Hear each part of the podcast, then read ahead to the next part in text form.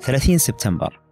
يوم مهم لكل مترجم فيحتفل في هذا اليوم بأهمية الترجمة والمترجم. في يوم 30 سبتمبر توفي القديس جيروم وهو واضع لأول نظرية في دراسات الترجمة. تقدم لكم إذاعة المترجم برنامج جيروم وإخوانه. من خلال هذا البرنامج الذي تقدمه الدكتورة أمل العبود نستكشف فيه قصص المنظرين وقصص النظريات وتلخيصا لأبرز النظريات في دراسات الترجمة.